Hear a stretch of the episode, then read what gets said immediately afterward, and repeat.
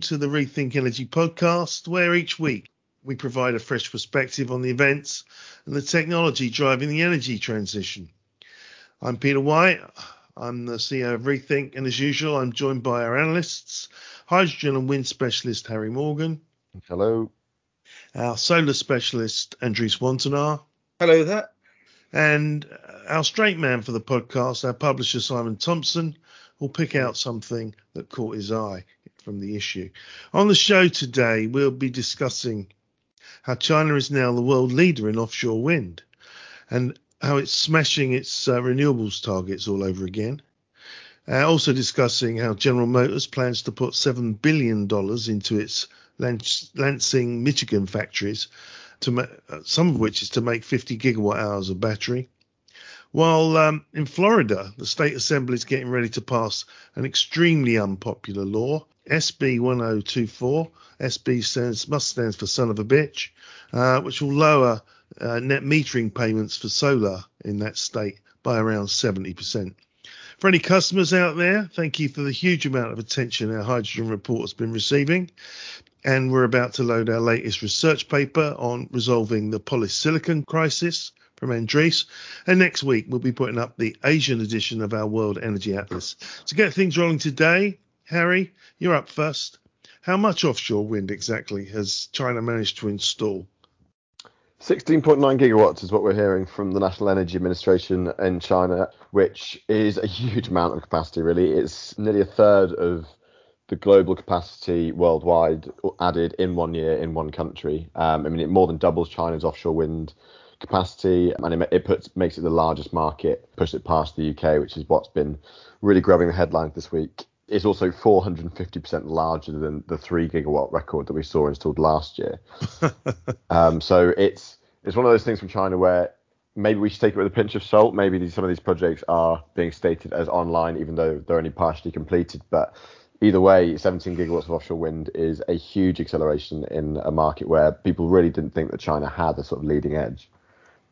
Yeah, we tend to focus all the time. All we hear is constant criticism that China is ramping its coal and gas uh, infrastructure and it's not doing enough on renewables and it continually smashes these records it's the only country that's taking perhaps its obligations seriously Absolutely, and I mean we saw it again this week. Um, we wrote another piece on hydrogen fuel cells and how China really is sort of like quickly and quietly just taking control of that market. I mean, it's fuel cell production was up 50% through the year, but its production capacity exploded five fivefold through the year. So that's again another area of the renewables market where China's really pushing past and taking a lead from slightly more bureaucratic markets in the West. Okay, so I mean you're you're attributing it to the lack of red tape and uh, the clarity of decision making in a top down uh, managed economy, uh, um, which uh, you know I've come across that time and time again, not just in the uh, renewable energy world, but in in IT generally and technology generally. That a top down approach gets stuff done. It doesn't mean it's a great place to live. It just means that you, you certainly you get stuff done. Well, I'm I'm curious. What was the total amount of wind this year in China? The total amount of wind in China this year was 48 gigawatts, which is actually a slight dip from hmm. last year. Um, solar power additions, which I'm sure you'll have an opinion on, Andres, while we thought they were going to be uh, restricted by these polysilicon shortages, actually rose 10% to 53 gigawatts. So, I mean, that's 101 gigawatts of renewable energy capacity mm. across the whole of the country. So, it, it, again, it, it's it's a huge step towards China's 14th five-year plan. It's a huge step towards their uh, plan to pass peak emissions by 2030 and reach net zero by 2060. Because what I think about when when I think about the the China Wind 2021 figure is not just the the offshore stuff, although that's a bit of a surprise and quite interesting. It's also that last year they posted this figure, 72 gigawatts, which I think was two to three times the size of the previous years. And it just seemed fantastical. And it seemed like they had just partly connected lots of projects to meet a subsidy deadline and then claimed that they were commissioned. Um, Absolutely. With, with, just, you know, and then obviously if you do that, that would suggest that next year will be very weak. because you've already commissioned stuff uh, formally that still has to be built in the figures, but they've posted another 48 gigawatts. So the question, there was this lingering question of how much of the 72 gigawatts is real, and if they can post yet another um, large figure, does that mean the 72 gigawatts was a bit was actually kind of real, and they have even more real stuff to do, or are they just doubling down on the sort of hollow figures?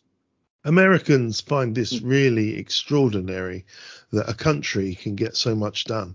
If you're viewing purely from America, the, you, know the the tendency is to believe that China is making up uh, the numbers and that it, you know and, therefore its conclusion is oh it's hiding everything and it's not doing enough.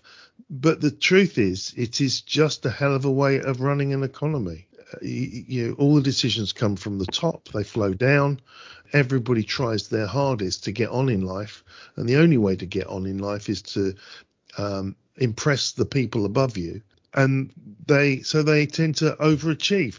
I, I think these numbers are just real.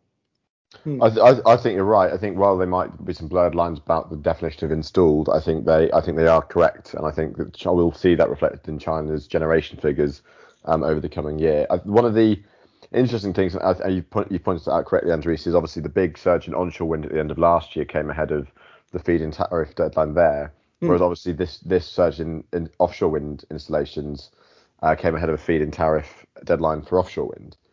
Um, so actually, when you look at the 48 gigawatts of wind installed this year, once you t- subtract the 17 gigawatts of uh, offshore wind, you're actually not left with that as much onshore wind as we'd normally expect from China. So there has been this dip in onshore wind, which we could th- theoretically expect to see with offshore wind next year. Well, actually, what wasn't the onshore wind trajectory in like 2019, 2018? Wasn't that actually heading towards about 31 gigawatts by 2021? So I'd say it's still kind of impressive if they didn't have a dip and they're just back onto the trajectory despite the huge 2020 figure. I think that's exactly the right way to look at it. I think it's while we while we, we can't necessarily get used to seeing these 80 gigawatts every year. I think it's the fact that the overall trend is still a very, very quick growth upwards. I mean, the 10% growth in the solar market speaks for hmm. itself, really. And I expect that's the sort of growth that we can expect in a sustainable manner from the wind sector. I think one of the really interesting things is obviously this has been spearheaded by com- companies like Three, China Three Gorges and companies like Mingyang in terms of turbines. It'll be interesting to see whether or not these projects can really help these countries establish more of a global leadership and pump themselves into sort of global export markets, um, which really have been, especially in wind, dominated by people like Siemens Gamesa and Vestas. So, so do you really do you think Mingyang turbines are now measure up to Siemens Gamesa and and um, Vestas? I think it does seem like we're going through the same uh, same thing we went through with the solar sector maybe 10 years ago that everyone criticized China's panels for being lower quality, lower quality, but suddenly they were cheap enough that the lower quality didn't matter and that they could be deployed at scale. And I think that's something that Western developers need to be aware of. And I think while we're seeing GE turbines, for example, really damaged in high storms, people suddenly are going to be like, well, if there's a risk of damage, I may as well not pay as much and face the same risk of damage. Mingyang, we have seen them start to attract orders. I think they they they attracted an order from Italy a few weeks ago, um, and it, it could start to see a, a little bit of the market taken off Siemens, taken off Vestas really you're painting the picture that China's doing its usual thing. It's industrializing, it's improving, it's learning from its opposition, and then slowly it begins an export war and then slowly wins the export war based on pricing. Yeah, the one thing that I would say at the moment is that we there aren't that many signals that China's pricing is going to be that much lower. The the um, the projects that were installed this week um, or in the, sort of the last weeks of 2021 were around 105 uh, dollars per megawatt hour which is still fairly large for uh, offshore wind. But it's whether or not that these that that could be very much to do with the infrastructure surrounding the project. So it's difficult to say whether or not the turbines are going to be cost competitive with Western manufacturers. Right. Am I right in thinking that most of the off, all of the offshore is fixed, um, is fixed, fixed foundations, and as a result, it, it's you've got to have specialist um, shipping. So the cost of the shipping, if you bundle that in, is is is going to, especially since China's been ramping its vessels, which can, uh, which have got the cranes that they need. So that actually, if as they slip towards floating, um, that price will start to come down. Yeah, I mean, China does have good access to wind installation vessels, especially compared to uh, the rest of the world. Um, but yeah, within the Taiwan Strait, it's a fixed base is primarily what we're expecting to see. But once, uh, as we sort of move forward, there will be obviously be more floating wind as we've seen within other markets. I think, yeah, as, as you said, Peter, at the start, I think the, the main thing to take from this is how quickly China has managed to get its offshore wind market off the ground. And I think the, the country it needs to be compared to is the US, um, where bureaucratic procedures have seen no capacity installed really. Um, I mean, it's a, often in these projects. They have a great debt of gratitude to their previous president for prejudicing everybody against wind farms. I think that's true, but I also th- but I also think it's the planning procedures. I mean, it, it, takes at least four to five years at the moment for an offshore wind farm in China to to go through environmental regulations, which obviously is necessary to some extent. But these procedures in the US, you mean? You said yes. in China, yeah. No, in the US, yeah. And I, I think in the in that country, it, there must be ways of getting it through uh, through more quickly. And with the US suddenly approving projects at a rapid rate, um, there needs to be some way of facilitating faster project development and and less of this red tape that we're seeing uh, slowing projects. It's the same to a certain extent in Europe as well. While we're on the, the topic of Chinese wind, we might as well describe the, the, the, the solar installs as well. You know, given the polysilicon shortage, they, they couldn't push them up that far. They had a target of 55 gigawatts to 65, but they only installed uh, 53. That's still a record year. It's still up 10% or so. Um, but the interesting thing really is not the, the number, it's it's how so much of it has shifted to residential. Uh, 21.5 gigawatts of that is res- residential. And I think the residential sector in China was completely trivial uh, a couple of years ago. Um, what do you put that down to?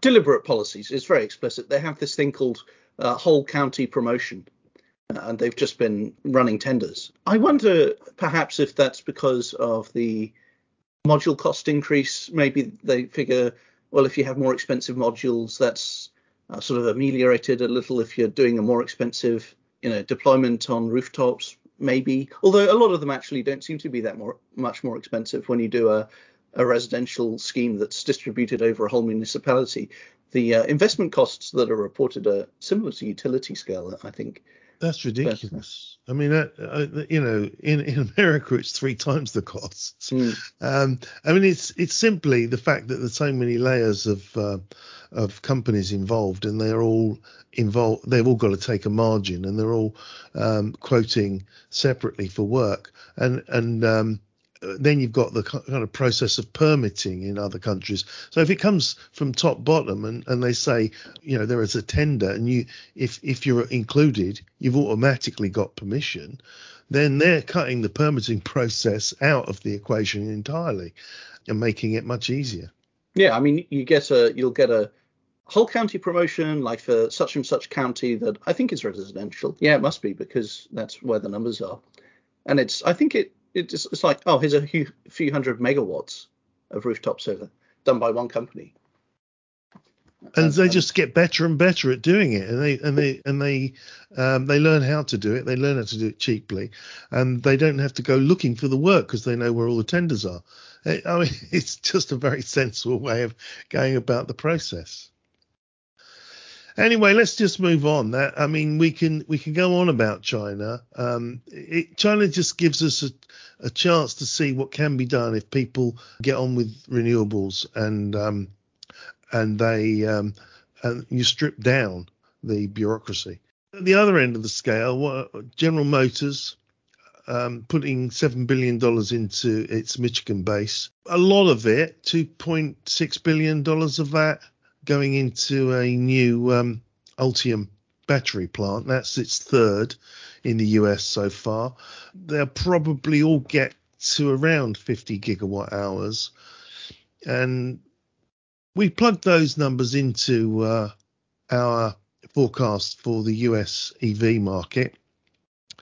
And if they get to that kind of output by around 2026, they'll still only have 15% of the EV market in uh, in the US. There's constant claims from Mary Barra that she's going to overtake Tesla by 2025 or a little after that. And our feel is that, that this is still too little. It's it's a lot of spend, but it's not going to catch up the lead that Tesla's got anytime soon in the American market. Uh, never mind the global market, but it's still impressive. Unfortunately, the story that's been going the rounds came out of a, an Elon Musk tweet about two weeks ago, talking about how General Motors managed to sell just 26 electric vehicles in the prior quarter. That, that is not a real reflection on uh, on its efforts. That's because there was a recall. But it is pitiful. it's not pitiful. If you if you it's made to look pitiful by Elon Musk. But the truth is, there was a recall on LG batteries. Uh, that might it might be that only choosing one battery partner and not having two or three is what's caused that. And they had to focus all the new batteries on providing for the recall. So as a result, they couldn't release any new vehicles, and, it, and they went from a very reasonable number down to a very low, this minuscule number. I couldn't find that number when I looked through their uh, their filings. I'm not sure how accurate it is or whether it's a it's an official uh, figure, but everyone's quoting it just 26 uh, vehicles for the quarter some of the fourth quarter will have that effect in, and then there'll be shipments. But they're certainly getting orders. Chevrolet Silverado EV uh, is being thrown into this pickup mix between Rivian and the Ford uh, 150 electric. They're obviously battling it out. Um, General Motors believes it's got the lead for the last couple of years. It's very marginal um, over traditionally Ford is the dominant pickup provider for the states, and um, and obviously it can't let that business go. But that business is entirely going to be without Tesla throughout 2023. Tesla came up at their uh, quarterly numbers and said um, we can't launch any vehicles this year. This was just a couple of days ago. So clearly, um, the Tesla share price dropped eighty billion dollars on the fact that uh, it's quite it was quite insane some of the things that uh, Elon Musk if Elon Musk was walking down the street and made these kinds of statements he'd be arrested and put into a psychiatric uh, institution he's going to build a humanoid robot and it's going to be a bigger business than his car business. He's not going to deliver on his promise for a $25,000 uh, electric vehicle by 2023 because by delivering on his self-driving full self-driving software the cost of transport will come down because everyone will be just jumping in and out of Tesla's Tesla auto taxis.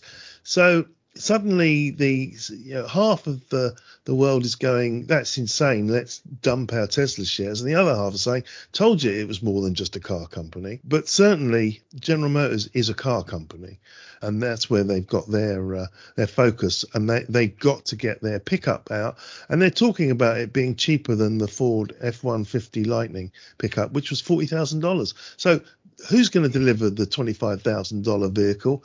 Not Tesla. It'd probably be General Motors or Ford. Right. So this this law that you think SB 1024 um, that's going to be um, passed might be passed in Florida. Andres, you're pretty convinced that both the voters and um, the solar community are outraged by it, and it's uh, a political fait accompli. Tell us about it. Yes, I mean, it's kind of tempting to just complain about the uh, the sort of corrupt aspects. Like, um, apparently, there were leaked emails that showed the utility, um, what's it called, Florida FPL, Florida Power and Light. Yeah, Florida Power and Light. Yeah, apparently they wrote the bill and sent it to this politician, uh, and then they donated to her to, to her Women Building the Future Political Action Committee after she um, first filed it. So that it's pretty straightforward. Um, typical. It's, it's the, I, I, think it's one of the biggest utilities in the US, so it has it has lots of clout. Um, it seems like the same similar discourse to to the Californian contest, where both sides say that oh, you need to lower these payments to make it more equitable because rooftop solar is just benefiting the rich, and the other side says, well, no, you need to increase the rooftop the, the residential net metering payment so that everyone can actually afford to uh, invest in it because it will then have a low payback time. It does Harry, like Harry and. I were talking about this the other day, and we um, and we we've got clients interested in this. The um the idea that that you don't pay for for your rooftop solar, that some finance company funds it, and that you get reduced electric ele- electricity costs straight away from day one, and that after say ten years you inherit the system and you get the full benefits of it, and that the money that you would have paid in your bill just pays it, this thing off. This is this is something that's been that's going on in places like Japan. We're going to write next week about Japan changing their laws to allow not for solar to be connected to the grid, but for battery to be connected to the grid, and so that they can trade, so that a thousand homes can all use the same piece of software and trade their electricity around the grid.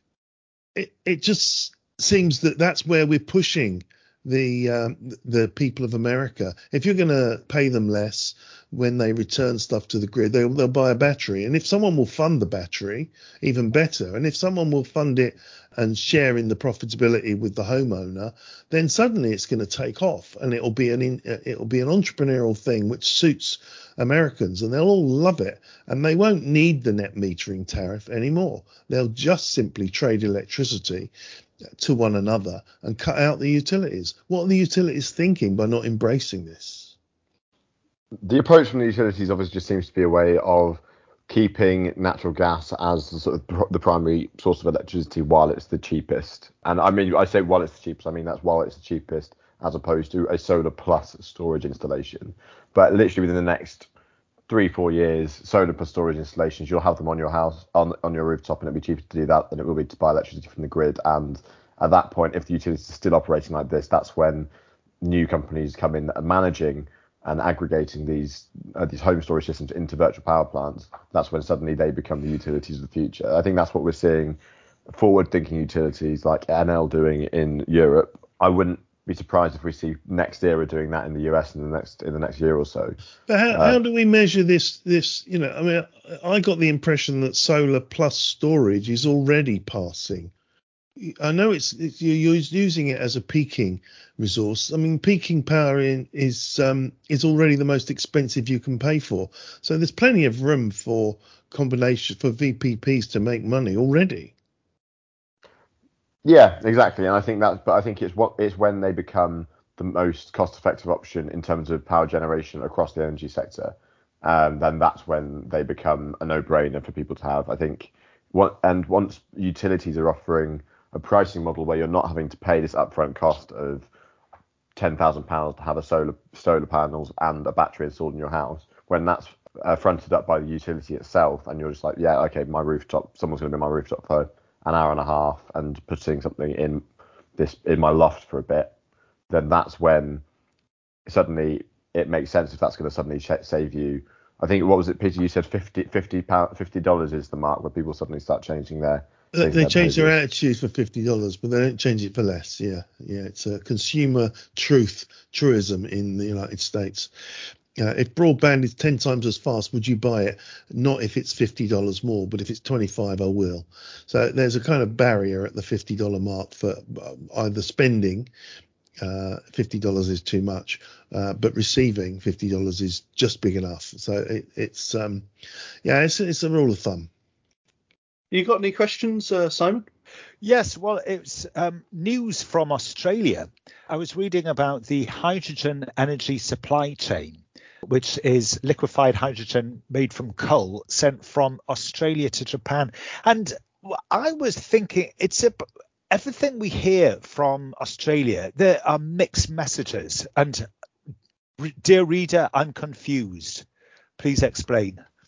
Well, I That's guess- simple, really simple.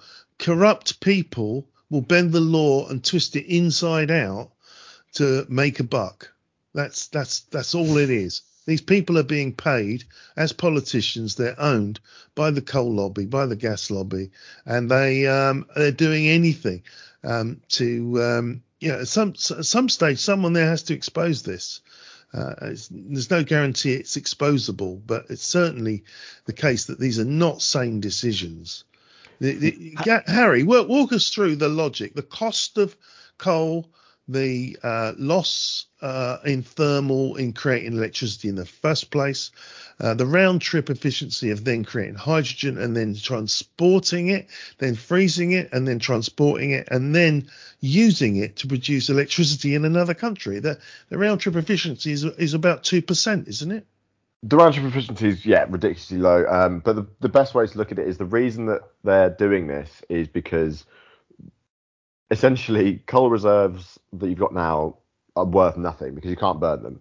So what that's what they're doing here in Australia is they're trying to make the sort of final use out of their coal that they can, um, and use it as a, a, way of branding themselves as a green company moving forward um, and green and a green country going forward. I mean, Scott Morrison has famously been very anti net zero um, and has hailed this as sort of an engineering milestone in terms of developing his country's hydrogen economy and hydrogen exports, which there is an element of truth behind. Obviously, creating these trading routes for hydrogen and liquefied hydrogen and uh, ammonia is going to be fantastic. Obviously, the best the best thing about this is that they're using liquefied hydrogen, uh, which could be, is going to be a huge step forward in terms of making hydrogen powered aircraft feasible, um, making more efficient maritime uh, maritime clean technology is feasible, and that's that's the positive that needs to be taken from this. So, so the infrastructure the company, players will, will be will be there in place, ready when green hydrogen comes along. Yes, but the companies that are doing this with coal with with coal to create the hydrogen are not the companies that are going to be dominating it going forward. If you're going to fix the problem, get it right from the start. Um, using coal and carbon capture to create the hydrogen is not how they're going to be able to build this industry. They'll these companies might might win a few orders. This is this is government subsidised. They wouldn't do it on their own. The only reason they're doing this is because there's a big fat government subsidy. Yeah, exactly. And they, while they might win, win some project orders early on um, through this, as soon as um, the coal and carbon and sort of carbon pricing makes them unfeasible, that's when suddenly orders are dropped, um, and then alternative providers who are providing green hydrogen will come in, use the same technology to liquefy the hydrogen and transport the hydrogen, and that's when these companies that are taking this half-assed approach to to creating this hydrogen infrastructure will actually just crumble. Harry, the, the, the article mentions brown coal. Well, what's the significance of that? So brown brown coal is is exactly that. So it's coal, it's hydrogen created through the gasification of coal. Um, it's potentially the dirtiest kind of hydrogen you can produce is what a large amount of the current feedstock is, primarily in China, but it's quickly being replaced by grey hydrogen, which again is another dirty type of coal, uh, dirty type of hydrogen. So um, neither of these can really be um, to develop the um, to, to, they can be used in terms of developing hydrogen infrastructure, but they should not be used in terms of hydrogen demand. And I think they're they're going to be a drop in the ocean as uh, when we actually start seeing the hydrogen economy developed over the next few years. I mean, we saw this week we saw Shell inaugurate one of its first electrolyzer projects in China. That's just something that we're going to start seeing more and more. I mean, we're we're obviously at Rethink Energy trying to count all of these projects as they come online, but that's quickly quickly going to become a very difficult task with, um, when it becomes almost a daily affair, I think. Yeah, a government subsidy of, of a small country, a small economy like Australia is is not going to be able to compete with market forces as the price of green hydrogen goes to volume, comes down in price. Yeah, and uh, so so this is a pipe dream. It's just going to go away as soon as the government subsidies stop. It's uneconomic. As soon as hydrogen gets up to speed, there's something to replace it um, fait accompli two to three years. Waste of time. Never underestimate the power of politicians to waste everybody's time um, because somebody's paid them. It's it's it's just to with a lack of sort of awareness in the country. I think I think some of these politicians hear hydrogen and think and think hydrogen. So I think when they're hearing, oh, we're going to have a hydrogen economy, they're just going to see, oh, hydrogen doesn't matter where it's come from, we'll use that now. But as soon as it becomes transparent about the different types of hydrogen and about the cost projections of green hydrogen, as obviously we've outlined in our report, that's what um, that's when things start to change. If only Scott, it, if only Scott Morrison subscribed to Rethink Energy. It's where that would be. We would put a press release out. Scott Morrison, if you've heard that, you can you can claim your subscription at half price from Rethink Energy. We'd do anything to educate you. The, the thing is, you've got to ask yourself, which is it about politicians that you hate? That they're corrupt or that they're stupid? Because they're one or the other.